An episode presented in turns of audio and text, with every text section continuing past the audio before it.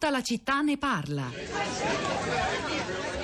A Rosarno in Calabria, nel comune appena sciolto per infiltrazioni mafiose, sparano da un'auto contro gli immigrati. La rivolta di centinaia di immigrati a Rosarno in Calabria con scene da guerriglia urbana.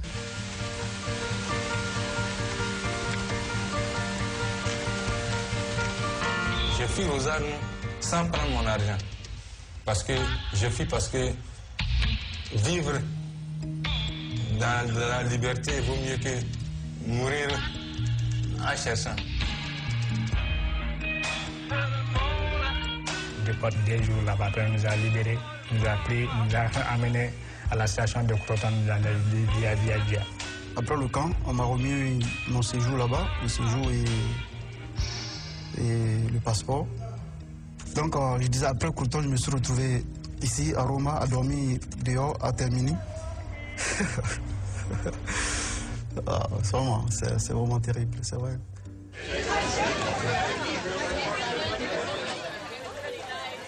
Qualcosa di terribile, è sembrato di cogliere dalle ultime parole che avete ascoltato, era una clip, un estratto dal Sangue Verde, un film del 2010 di Andrea Segre che era stato sostenuto, patrocinato da Amnesty International, presentato alla mh, mostra del cinema di Venezia eh, nella sezione delle giornate degli autori. E Sangue Verde è un, un film che ricostruisce le, i fatti di Rosarno del gennaio del 2010. Mm, eh, ne, ve ne suggeriamo la visione, lo suggeriamo anche sul nostro blog la città di radio3.blog.rai.it e parlando di blog è arrivata qui accanto a me anche Florinda Fiamma che si sdoppia stamattina nel ruolo di coordinatrice del blog e di anima della piazza. Buongiorno Florinda. Buongiorno, buongiorno Rosa, buongiorno alle ascoltatrici e agli ascoltatori. Abbiamo raccolto tantissime considerazioni e tantissimi consigli di lettura, di ascolto eh, sui social network di tutta la città ne parla e vorrei aprire con un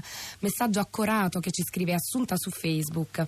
La tendopoli di Rosarno, San Ferdinando dovrebbe cambiare nome in tendopoli di San Dimenticato. Non è possibile lasciare in cattività tutte queste persone, sfruttarle per due lire come fossero nulla.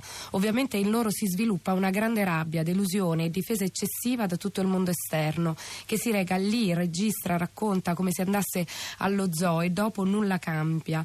Eh, tutti sanno, tutti proclamano aiuti che non arrivano, i 300.000 euro promessi dal governatore della Calabria Oliviero non si sono mai visti. Cosa dobbiamo fare noi cittadini? Boicottare agrumi, pomodori provenienti dalla zona? Non basterebbe.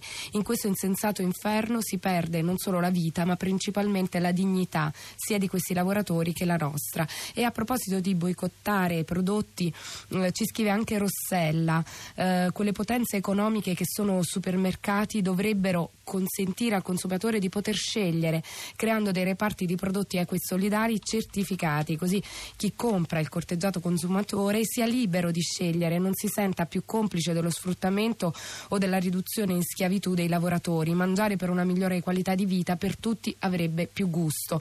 Tra l'altro, sempre Rossella, eh, attenta ascoltatrice, ci eh, segnala una nostra puntata, una puntata di tutta la città ne parla del 31 marzo, che era la fortuna di Riace, un caso positivo invece di integrazione o di ripopolamento grazie agli, agli immigrati. Vi consigliamo appunto di andarla a riascoltare. E poi dall'etica all'economia, una considerazione economica che ci scrive Vinni sempre su eh, Facebook. Forse c'è una componente importante che non si valuta. I prodotti in questione non hanno più nessun valore, pomodori e arance si buttano in grande quantità tutti gli anni.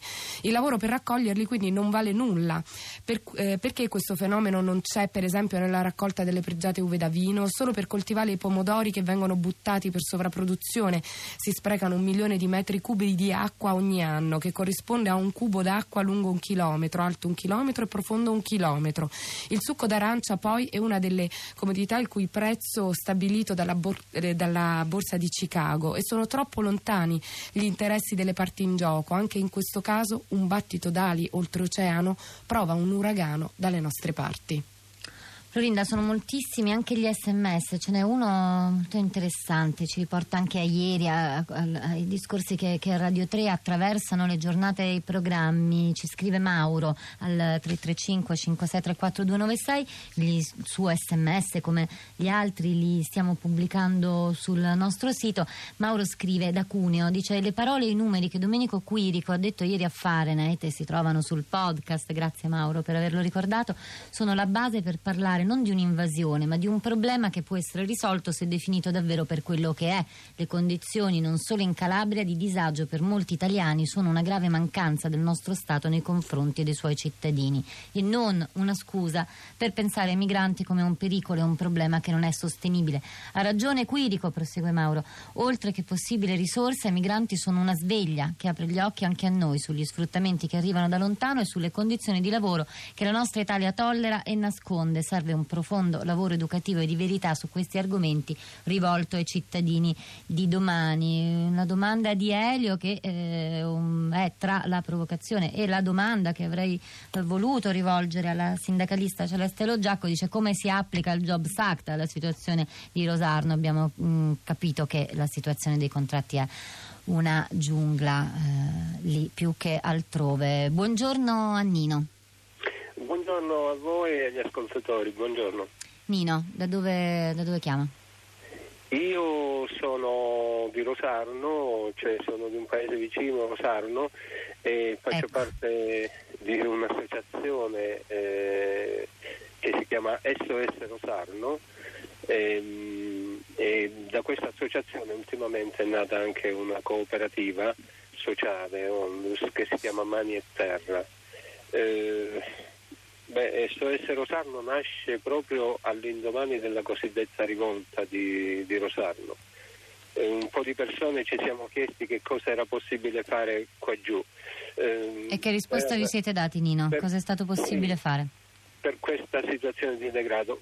Mm, innanzitutto mi lasci dire, perché lo voglio proprio dire, eh, provo un certo disagio a parlare in questo momento dopo, dopo, i fatti che sono successi, perché ogni volta qui si accendono le telecamere quando succede qualcosa di terribile, di grave, però la situazione è grave e terribile qui e ogni giorno nel senso che la situazione che noi abbiamo visto nel 2010 non è eh, cambiata assolutamente in questi anni.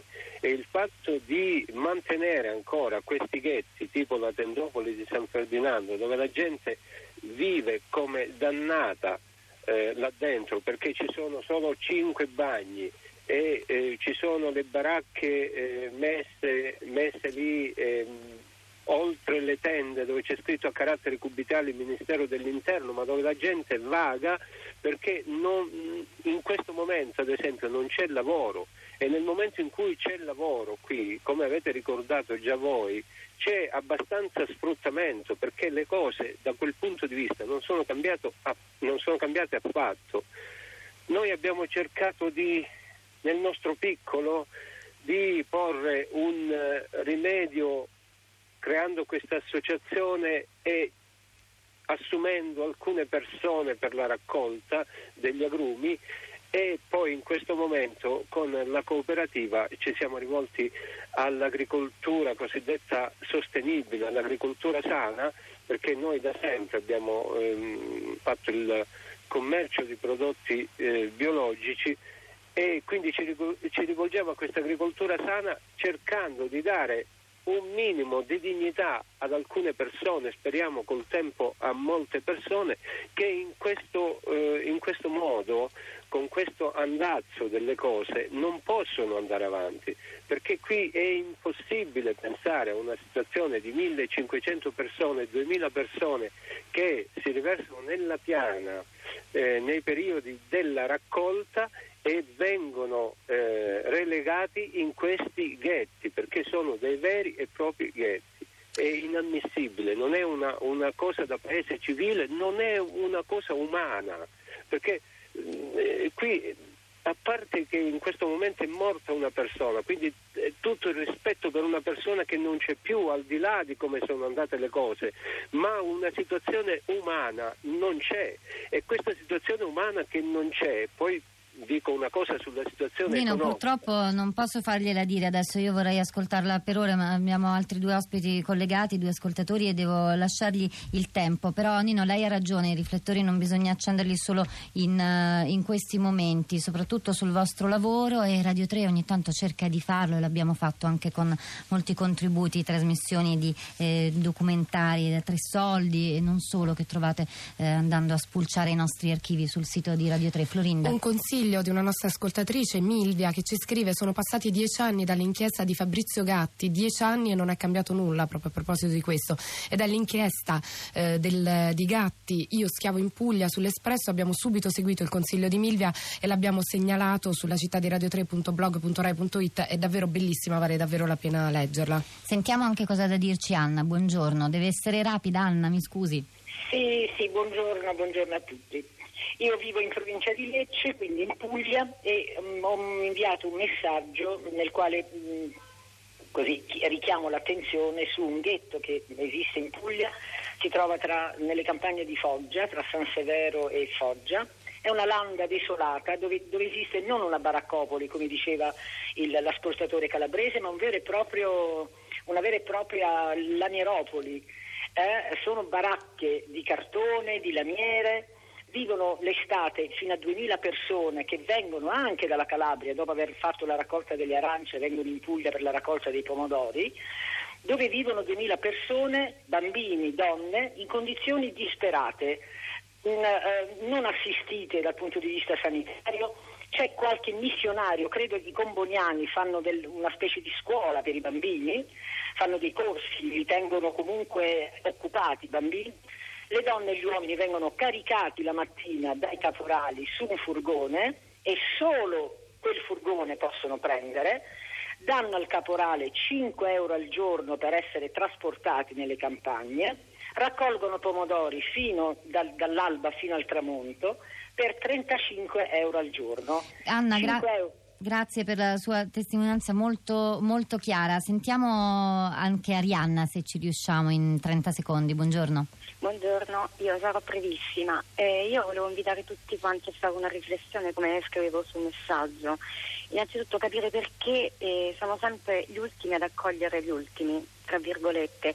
Lampedusa, così come la Calabria, vediamo che accoglie questi migranti, queste persone in difficoltà, ma la, gli stessi calabresi, adesso parlo un po' per conoscenza perché parte della mia famiglia viene da lì, quindi un po' conosco le dinamiche, sono in enorme difficoltà, hanno delle, delle, grosse esigenze lavorative, ma non ci dimentichiamo mai sempre la mafia. Rosario stesso è un territorio molto difficile, dove tanti giovani vengono mandati fuori, mandati al nord, proprio per affrancarsi da questo discorso mafioso, per cercare di svolgere una propria vita. Arianna, la saluto con la, la ringrazio, la saluto con la sua stessa frase iniziale, perché ad accogliere gli ultimi? Sono sempre gli ultimi. Florinda al volo. Leonardo ci twitta Rosario anno i diritti umani sono sospesi da tempo, i braccianti sono al servizio di schiavisti, imprese e criminali per il profitto di pochi. Noi diamo la linea subito a Radio Tremondo che questa mattina parla di Giulio Reggeni, del silenzio di Cambridge, anticipando eh, quello di cui parleremo anche da Forlì nei prossimi giorni. Da domani a domenica si terrà la festa di Radio 3 a Forlì. Noi ci risentiamo domani mattina. Ringrazio oltre a Florinda Fiamma eh, qui accanto a me tutta la redazione Pietro del Soldà, Cristiana Castellotti, Cristina Faloce, Piero Pugliese e Betta Parisi si sono avvicendati alla regia e noi ci risentiamo domani mattina alle 10.